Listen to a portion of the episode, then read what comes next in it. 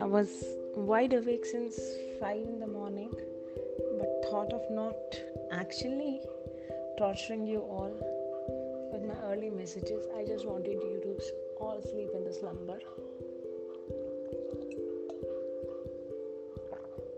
It was Sunday morning. Day was also just got up.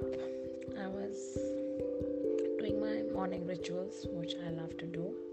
I have been sharing a very intense poet, Emily Dickinson. Emily Dickinson. She has been my favorite since class tenth, and she writes very short poems, and the brevity is her soul. But she is completely intense, intense in the sense that she's mystic. She's mystic. I wish I can tell you how mystic she is, and she's a very passionate poet. And she was writing, as I told you, in eighteen hundreds. Um, today I'm taking up her poem, uh, Wild Nights, Wild Nights. Yes, we all do have wild nights. It's a very, very much straightforward poem, but a very mystical poem. Talks about reunion, the two types of reunion. First is the sexual reunion, another is the spiritual reunion.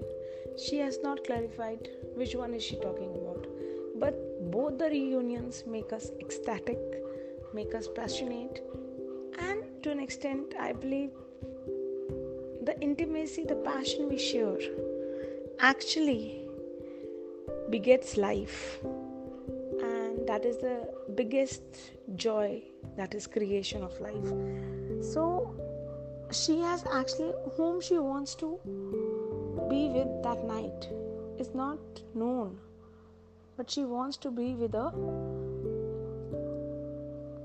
with a lover who who she is in love with, but we are not knowing ki this lover is really there in her life or not. When her publisher published her poems,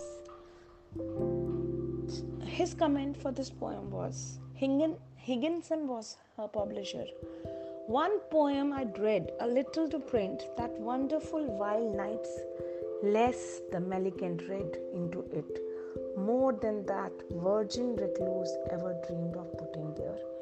Because it is known that she was uh, she was a virgin, and uh, she her poetry was her love, but she was passionate and her relations, and I uh, I'll not go into the background uh, which I know is why she wrote this poem and for whom she wrote. She was deeply and madly in love with her, uh, her father's friend, and uh, her father's friend had offered marriage to her, but she had refused, but her passion was this. And uh, and she was also madly in love with a friend, her dog, and uh, yes, she loved her dog Carlo. And once her father passed away, her dog passed away, she really had a very bad time. Uh, I actually am.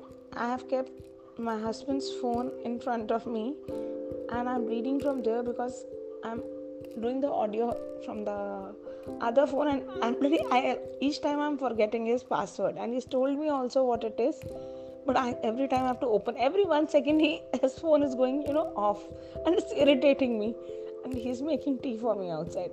I just hate it. I don't know. I'm very bad with numbers, and I can't remember my own password, the face, this thing. Uh, uh, I got it. Yeah. So the poem I have to read to you. I just read to you that the he. This was the one poem which her publisher never wanted to, because people would take her in a wrong notion. But this poem has two metaphors. The first metaphor is of heart, a port. दिल एक ऐसा बंदरगाह है जहाँ पर जो आके बस जाता है वो हमेशा के लिए बस जाता है.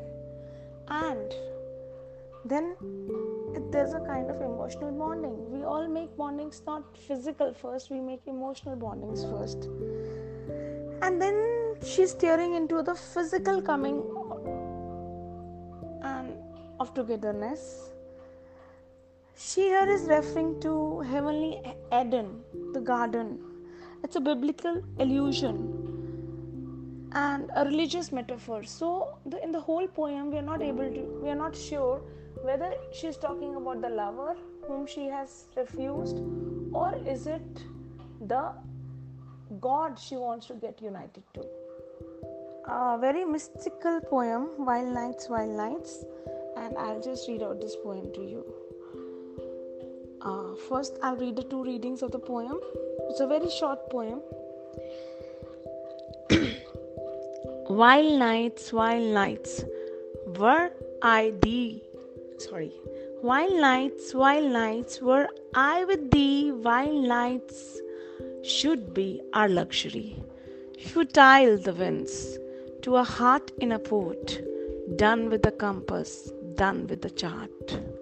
Rowing in Eden, ah, the sea, might I but more tonight in thee. I'll give a second reading. Wild nights, wild nights, were I with thee. Wild nights should be our luxury. Futile the winds to a heart in a port, done with the compass, done with the chart. Rowing in Eden, ah, the sea, might I but more tonight in thee. Well, coming down to the explanation, I need my husband's phone.